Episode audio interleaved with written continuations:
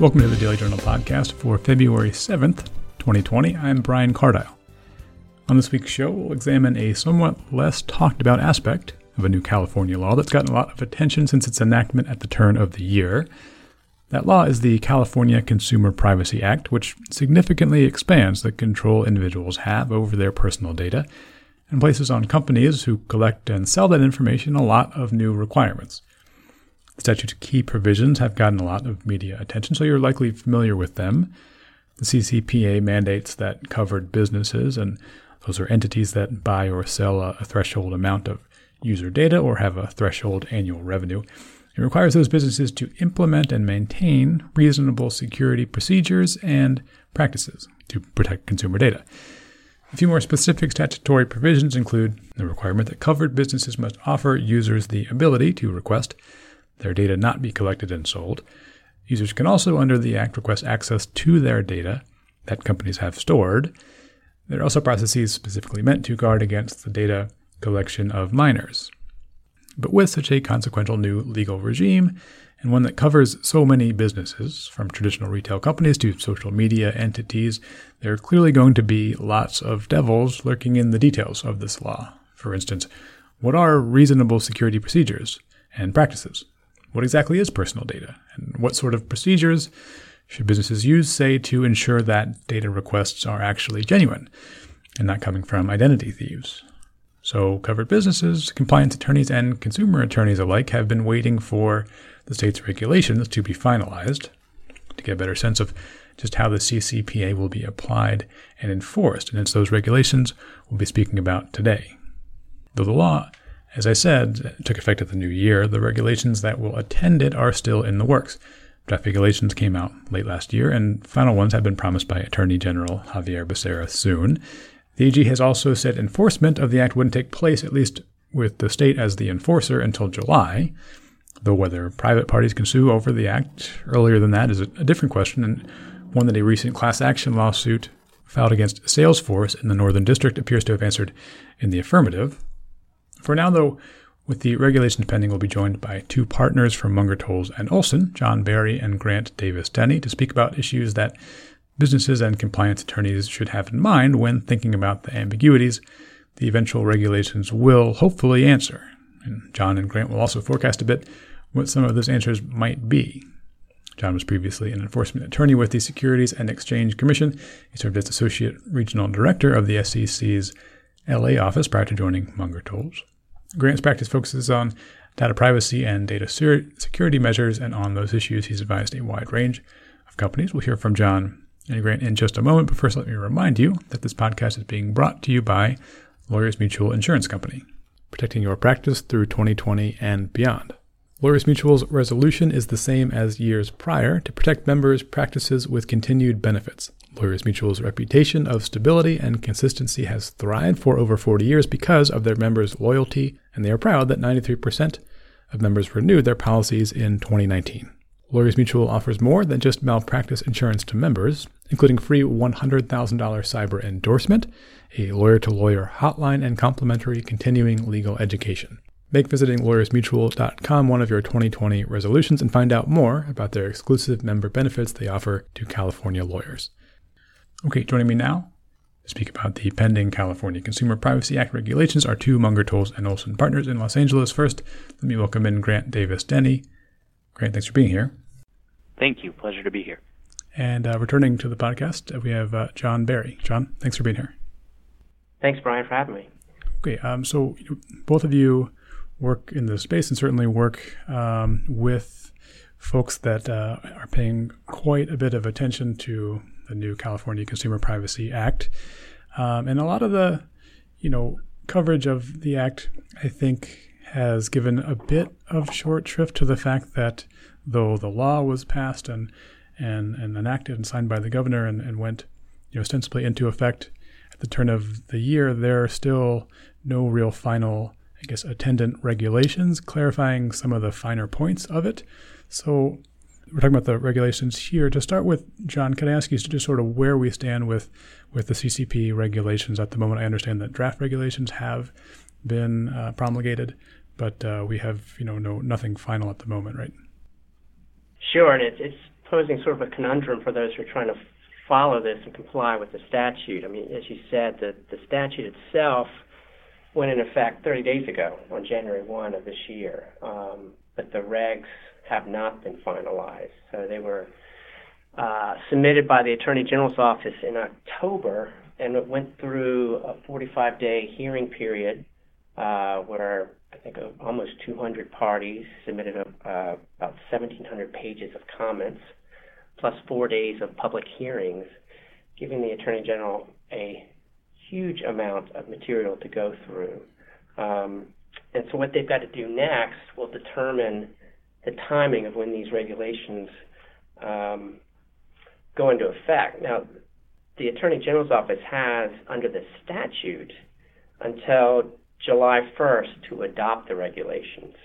But before they can do that, they've got to go through all these comments and figure out if they are going to change it. So, uh, change what they've already proposed. So, and that's going to determine under the, the Administrative Procedure Act. Um, that depends on whether or not Attorney General Becerra thinks that he needs to make, or his office needs to make, substantial changes to the regulations he's already proposed. So if he doesn't make substantial changes, then he can go ahead and submit his, you know, the few changes he makes to the proposed regs to the uh, the off, administrative office that then takes the regulations and make them effective, and they can go effective pretty quickly. But if he makes substantial changes, that he will then have to go through, his office will have to go through a whole new round of public comment that can last from 15 to 45 days, depending on how substantial the changes are and whether or not they are foreseeable um, based on what he already proposed. Um, so that means that it could be as late as July because the office that takes these regulations from the Attorney General's office will then have 30 days to review them. So if he submits them on the last due date of July 1, it could be the end of that month before they become effective. So it could be some time, and of course he could do it quicker than that. Um, and he has had he's made some comments about the time he had a, a news briefing in December, mid-December, where he said that it, he indicated that these regulations were not going to change that much from what he already proposed. He said something to the effect of he thought what they proposed back in op- October gave everyone a sense of where he thinks they're headed. So everyone sort of interpreted that to mean that he's not going to be making too many changes. I think that probably means he's going to be making substantial changes, but that they are foreseeable, and therefore there would only be this 15 day hearing period. So it would be quicker than if there were even more changes than that. So I think that it does leave a lot of uncertainty about when the timing of these regs, regulations could come in play. Um, but my best guess would be that they're going to be uh, effective sometime around in the summer of, of this year. Sure. As you describe it, it certainly sounds like um, the potential for a, a, lot of processes to, to complete, especially if the more significant changes are, are made that trigger some additional review. Um, but like you say, perhaps that's the less likely scenario. I guess in, in the meanwhile, before then, you know, with the law on the books, but the regulations not sort of, is everyone in a, a holding pattern of sorts? Is is um is it the situation where there's enough uncertainty as to what these regulations are going to look like that um, you know impacted companies and entities would just be sort of reluctant to make too much of a um, a move to, to change the way they do things, considering that they don't 100% know exactly the, the regulations they're going to need to, to be living by? Uh, John?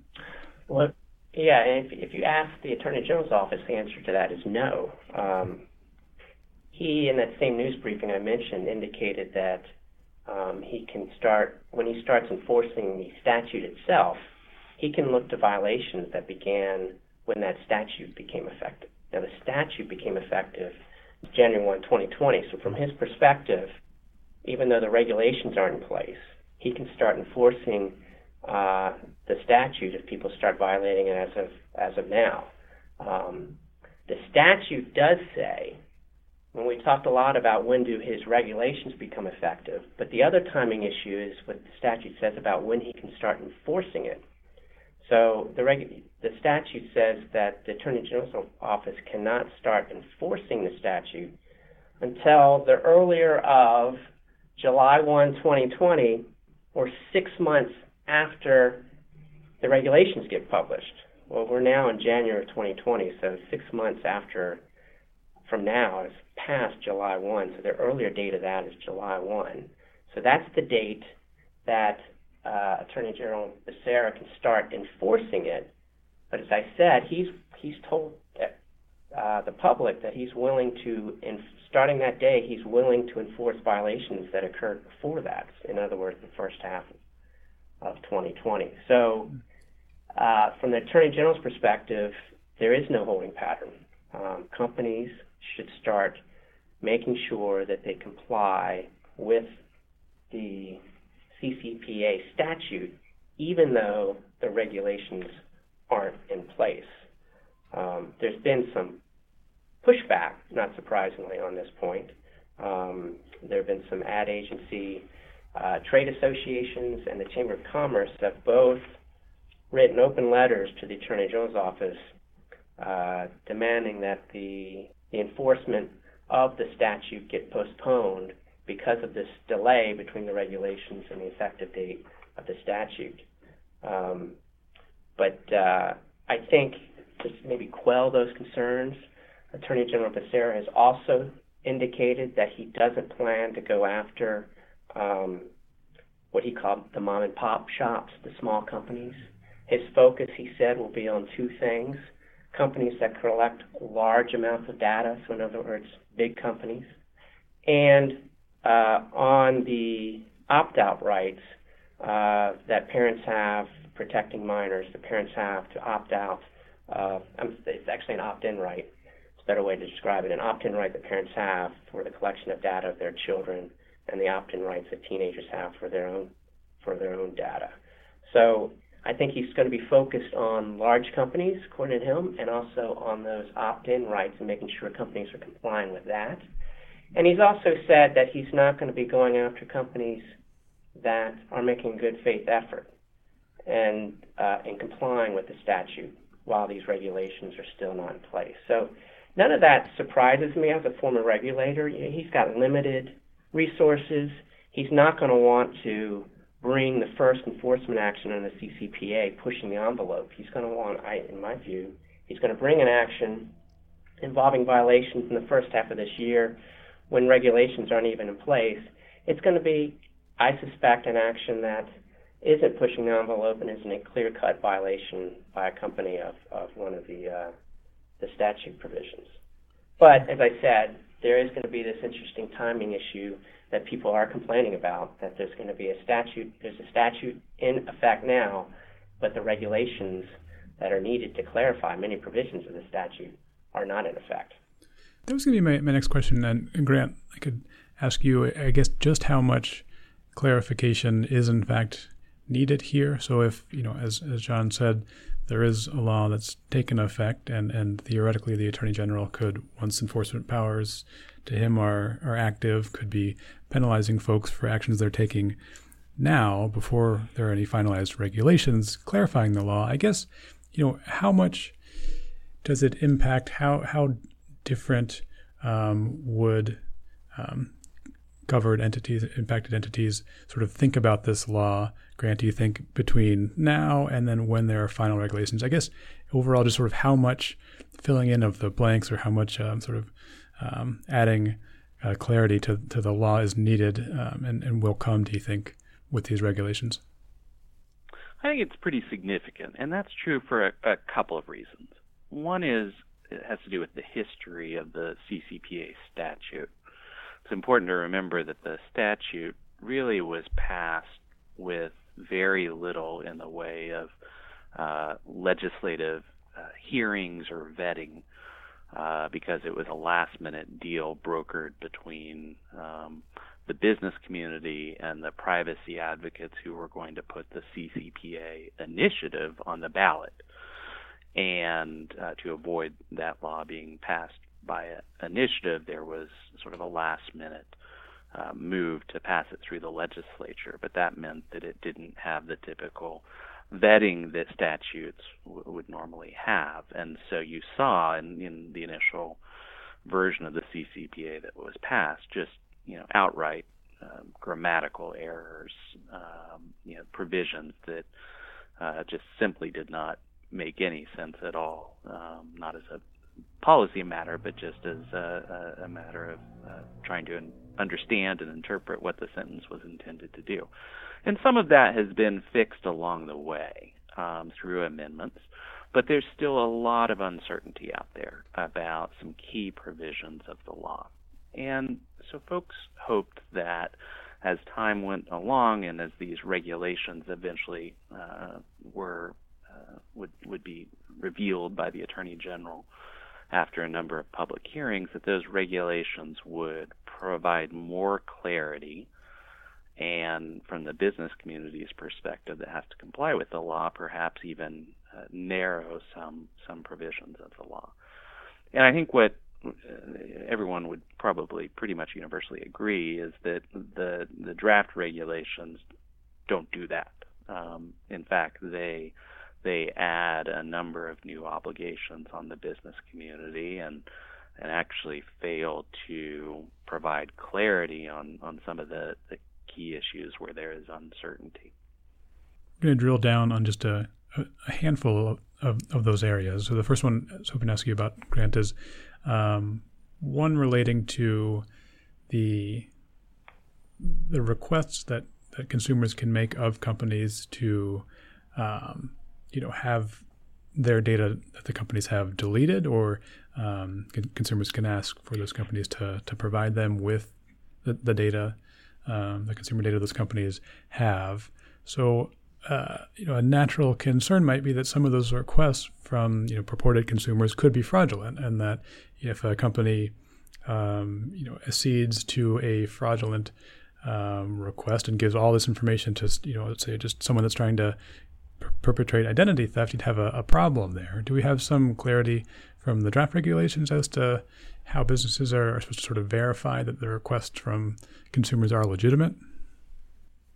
To some extent, yes, but it the regulations have created in another way more uncertainty on that point. And you know, just to make the the problem a little bit more concrete, you mentioned the example of uh, someone who's committing identity theft, uh, presumably for financial reasons, but we can also imagine other circumstances that could be even more serious, like you know, an abusive ex-husband who poses as his ex-wife and submits a request for data.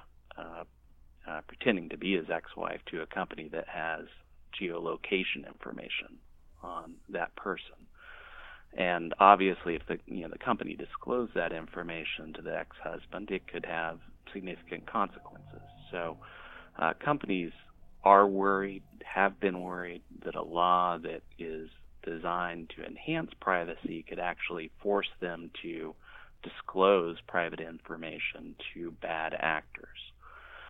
The draft regulations do address this topic in a fair amount of detail, and, and there's a mix of good news and bad news for uh, regulated businesses. I think the good news is that the regulations do provide some guidance on what steps businesses must take to verify that consumer requests are coming from the consumers who they purport to be.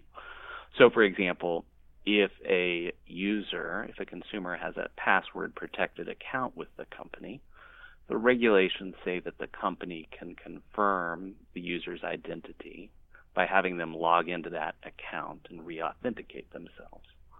It gets trickier uh, when a user does not have a password protected account with the company and they want specific pieces of data about themselves or at least about the person they are impersonating. In that case, the regulations say that uh, the consumer will have to provide at least three data points that the company can match up to the data that they have about the consumer. And the consumer will provide a signed declaration under penalty of perjury that they are who they claim to be. That's helpful, I think. The bad news for companies is that the draft regulations would add yet another set of duties for businesses, and that is uh, to implement reasonable security measures designed to detect this type of fraud and unauthorized access to uh, data or to uh, deletion of data. And if they fail to do so, they presumably could be subject to regulatory fines. And the problem is, you know, as, as any lawyer will tell you, what is reasonable is, is very subjective, and oftentimes what seems reasonable before an incident occurs seems less so with the benefit of hindsight. So, for businesses, what the regulations give in the way of some more clarity on the types of verification measures that may be required, they also, to some extent, take it away by adding this new duty to have reasonable security verification measures. Yeah, and it strikes me that, you know, already reasonable being a, a pretty flexible word is kind of more so in a context that's fairly novel, at least to some extent, like this, where we have a, a new law about consumer privacy. What exactly is reasonable when it comes to um, vetting requests under the CCPA is sort of a thing that folks would, I think, like you know, gradually come to learn what's reasonable and what's not. Maybe it'd be hard to know 100% ahead of time. I guess what that standard might be like. Yeah, that's that's a really good point I mean, because the CCPA, I think it's important to remember, really is a first of its kind law here in the United States. So we don't have a lot of experience dealing with this uh, these types of requests and how to appropriately verify them. And so if you're not giving businesses uh, a lot of uh, guidance, a lot of criteria on what you're going to consider to be reasonable, um, it it puts them in an awfully tough position as we begin experimenting with this this new approach to data privacy.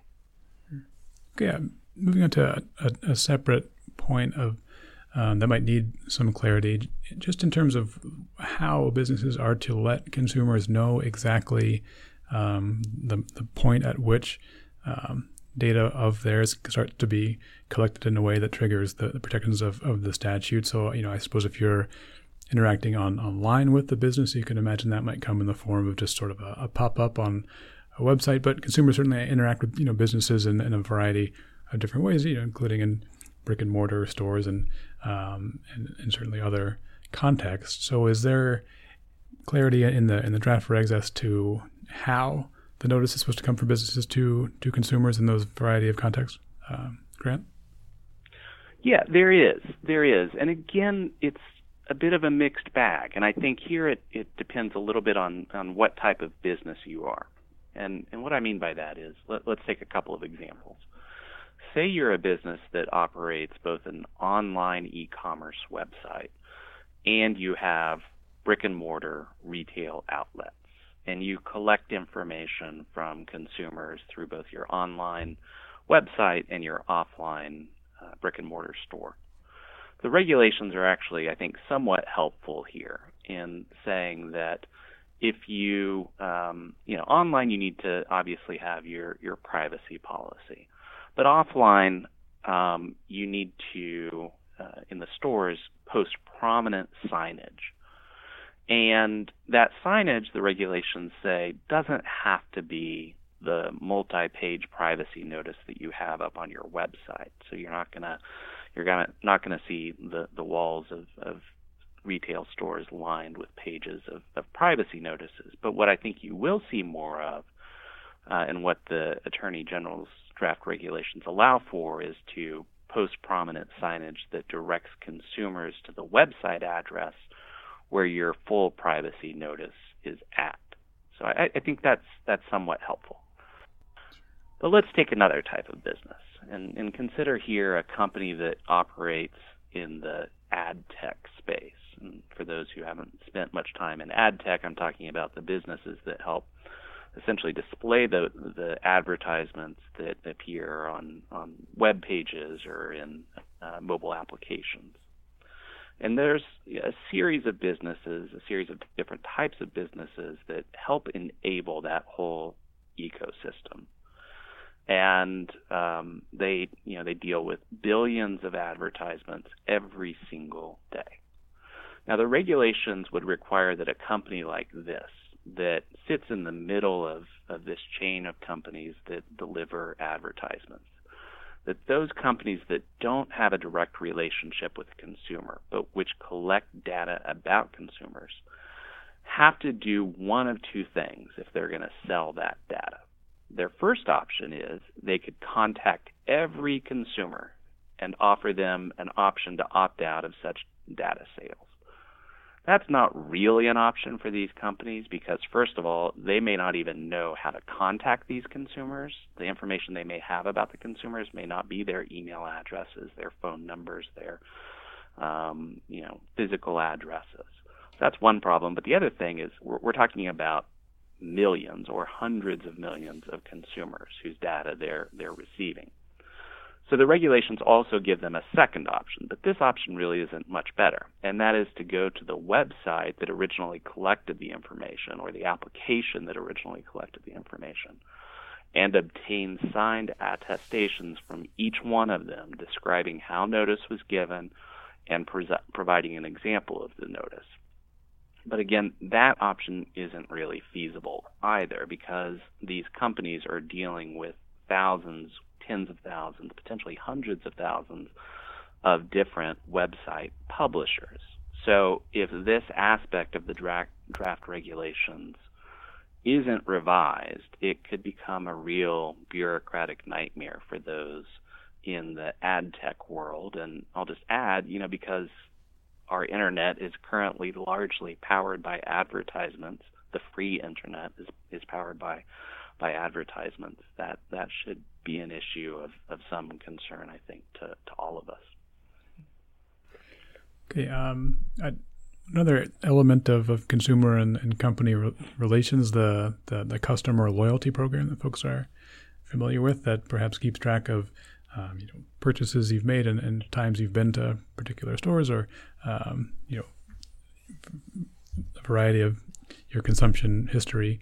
Um, there's some thought that those potentially could be in jeopardy based on on the new law. Uh, Grant, do you have any uh, information as to as to that, or whether the, the regulations put any clarity on on that that question?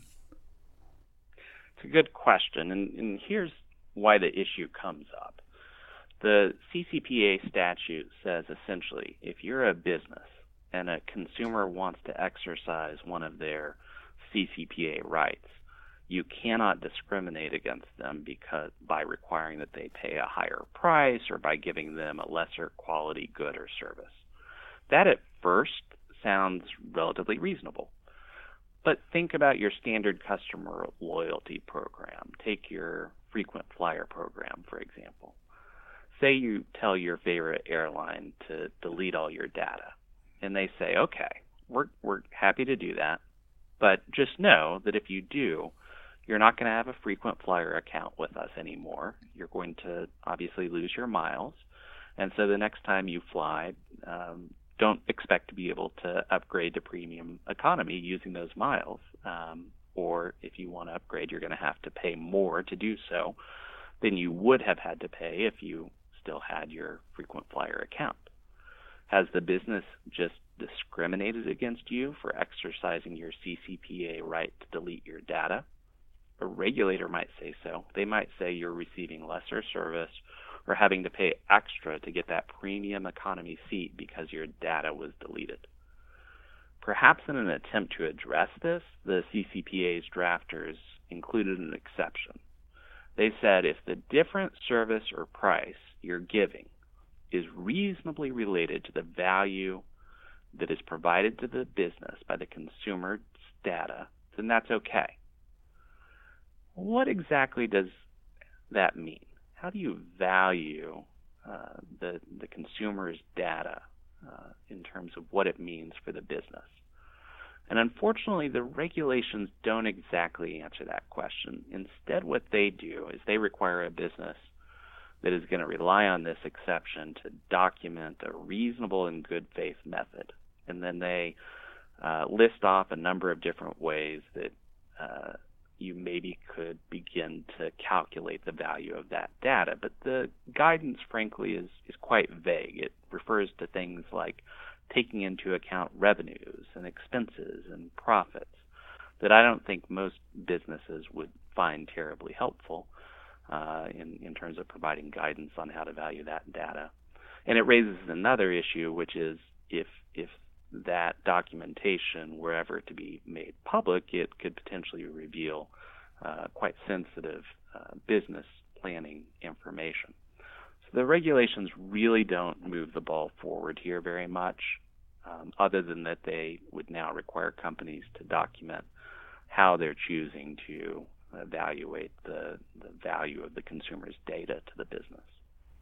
Then maybe just sort of a, a, a catch-all here question: Are there other issues from the draft regulations that uh, listeners should should have at the the front of their mind, and in terms of perhaps the sort of record-keeping requirements or the ways in which companies must, you know, record requests for data deletion, or ways in which data must then, in fact, be deleted, and, then um, you know, any regulations as to, I guess, timing or method of, of how that all would work? Yeah, there's there's several issues, and I, I wouldn't treat this as an exhaustive list of, of the issues, but I'll, I'll, I'll mention a few of the more significant ones. I think people have uh, had concerns about with the draft regulations. One is a big issue that has created a lot of uncertainty for companies about the CCPA is how it defines the term sales.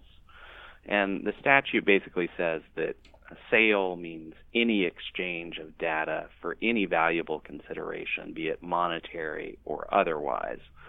And so, interpreted very broadly, uh, that could potentially treat a lot of business to business transfers of data, even if, even if there isn't money being exchanged, as a sale. And that's important because the CCPA gives adult consumers the right to opt out of sales, and it requires opt in consent for sales involving the data of those under 16 years of age.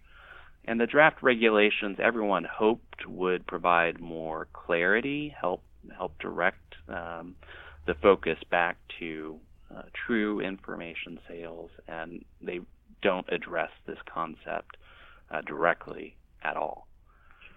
I think a second issue is that the um, regulations add record keeping requirements for businesses that are not found in the CCPA statute. Uh, so, businesses, for example, would have to hold on to records of data access and deletion requests for two years, which is somewhat ironic given that one of the objectives of the CCPA is to allow consumers to get a business to delete their data the businesses actually will be forced by the draft regulations if they go into effect to keep data about the individuals for at least a two year period of time. For businesses that have personal information on 4 million or more California residents, they're also going to have to collect under the draft regulations uh, detailed metrics about the number of consumer requests they received, how they were handled, and the like and then they'll have to post those met- metrics on their online privacy policy. I think one other issue with the draft regulations that I would mention is that they would require businesses to delete information even off of backup systems whenever those backup systems are accessed or used. And the trick there is that backup systems often are used on a daily, hourly, even more frequent basis to make incremental backups of files so that they're available in case a business's systems go down or there's a natural disaster. And backup systems really aren't designed to have files deleted off of them. In fact, they're designed to do the exact opposite. So this um, regulation, this aspect of the regulations, could really pose some significant operational challenges for IT departments if the draft regulations are not fixed. And you know, and I think you know we're talking about all these interesting aspects of the regulations, about the timing of these regulations. I think something that gets sort of short notice with the C uh, or CCPA and, and people I think should pay a little bit more attention to and this does have to do with the timing as well, is that the CCPA, the statute, and moving to the statute, not the regs, uh, gives consumers the, the statutory right to bring a private action to seek damages if a company is subjected to a cyber attack on its data. And it's important for a couple reasons. One is that these are statutory damage amounts of a range of $100 to $750 per consumer whose data is uh, hacked. And so that could be a big dollar amount. Um, and because of the way the statute's worded, it's likely plaintiffs bringing these suits will argue that they don't have to prove harm, mm-hmm. which is a big deal if they're able to succeed in that argument. Um, and that is likely to bring, or you will see because of this, a lot more uh, lawsuits following cyber attacks than we ever saw before. Um, and the other key part of this is the timing piece. This statute went in effect on January 1 of this year. Uh, so, putting aside the regulations and when the enforcement can, uh, can happen by the Attorney General's office, starting today, starting January 1, as of right now, uh, if there's a, a, cyber breach of a company, um, they could be facing a very hefty lawsuit, private lawsuit by consumers that probably would not have been brought until this act was uh, put into place, and that's going to start happening soon. Um, and so we don't have to wait for how these regulation issues get resolved or when the regulations get passed. That part is active right now, and I think that's an important thing to, to keep in mind as people think about the CCPA.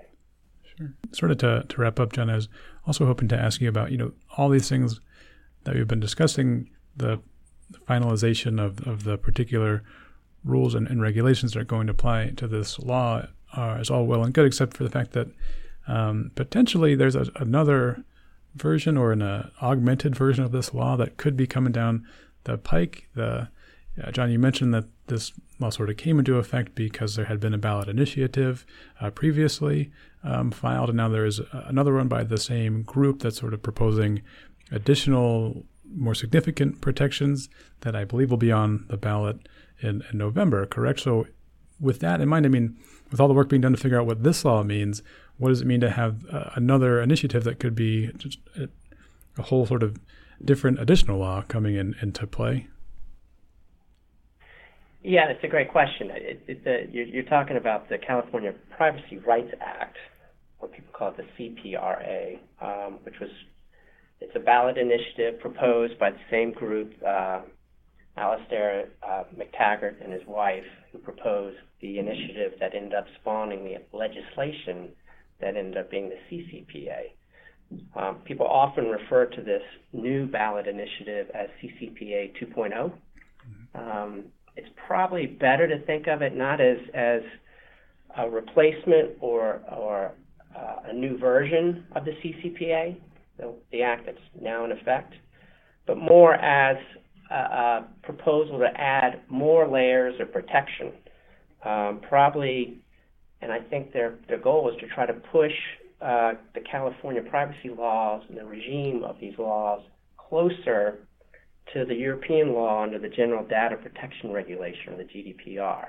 Um, and you know what's interesting about it, the Mactaggarts have, I think, pointed out that the CCPA started out as their ballot initiative, but as you heard Grant talk about it, it then evolved into, through compromise, uh, a legislative act with the passage of the statute, the CCPA, which means that if California wants to amend the CCPA, the act that's in place now, the legislature can do that without going back to uh, the vote, California voters.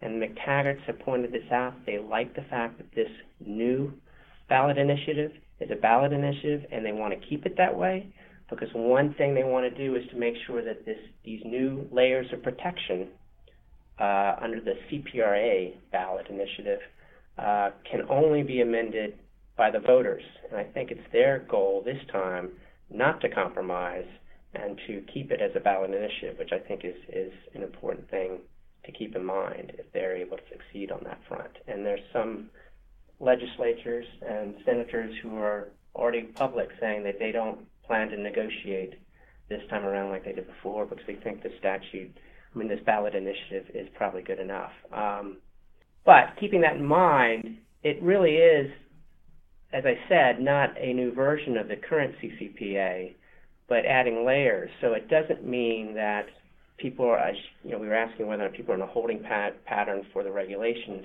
I don't think this new ballot initiative means that companies need to be in a holding pattern because something may uh, make the current regime obsolete, because all it's doing is adding new protections for example, and the biggest, probably the biggest category of that is that this ballot initiative, the CPRA, is addressing or attempting to address uh, and adding more protections on what it calls sensitive personal information, which is a category of information that really isn't covered by the CCPA, um, but is a category that is covered by the GDPR. And so this is an example of how I think this ballot initiative is trying to push the privacy regime in California closer to the GDPR. And the sensitive personal information in the ballot initiative is defined fairly broadly. I mean, it's got some obvious components like social security number, birth date, race, sex, but it also includes things like contacts of emails and texts and geolocation. Um, and so that could be a big deal because what it does, or propose to do, it would give consumers the right to limit the use of this kind of sensitive personal information with more opt out rights. You can opt out of uh, allowing companies to use sensitive personal information for advertising, for example. And this ballot initiative would also give consumers the right to ha- make sure that they had they must affirmatively consent to allow companies to use or to sell this sensitive personal information to other companies. Um, and those companies are going to have to give notice under this ballot initiative to uh, consumers uh, that they are actually collecting sensitive personal information and what kind of categories they are collecting.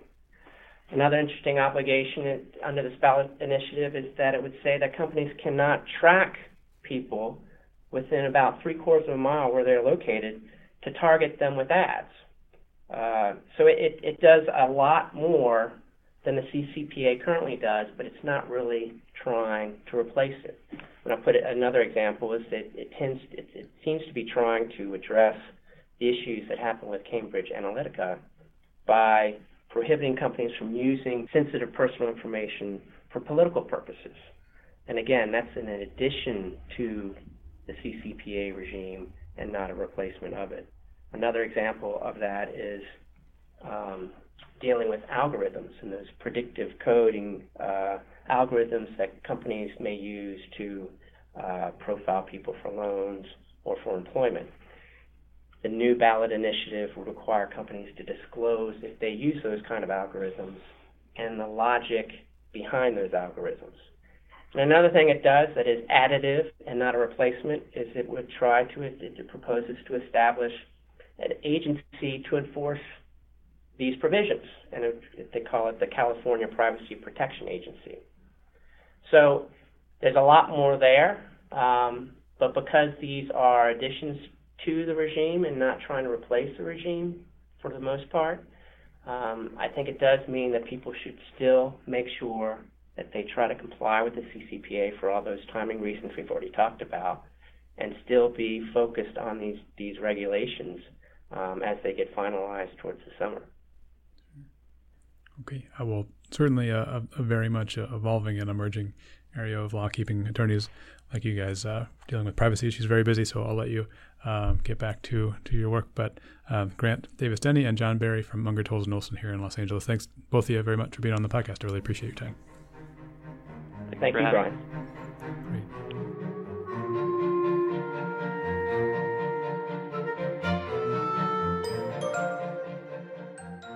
Thanks to our sponsor who brings you this podcast, Lawyers Mutual Insurance Company. Remember, Lawyers Mutual is exclusively dedicated to insuring and educating California lawyers, protecting and advancing their practices, clients, and their futures. Learn more about the company by visiting www.lawyersmutual.com, calling 818 565 5512, or emailing lmic at lawyersmutual.com. That's lmic at lawyersmutual.com.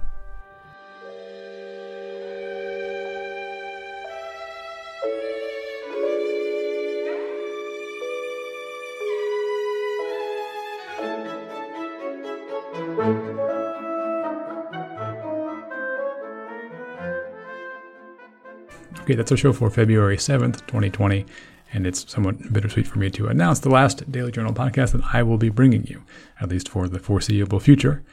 I'm moving over to a different practicing position within the newspaper, but the podcast is being left in the very capable hands of Howard Miller, who I'm sure most of you are familiar with. Howard is presently a case manager at JAMS. Before that, he had a long and illustrious career in litigation. Also taught law at USC and headed the California State Bar.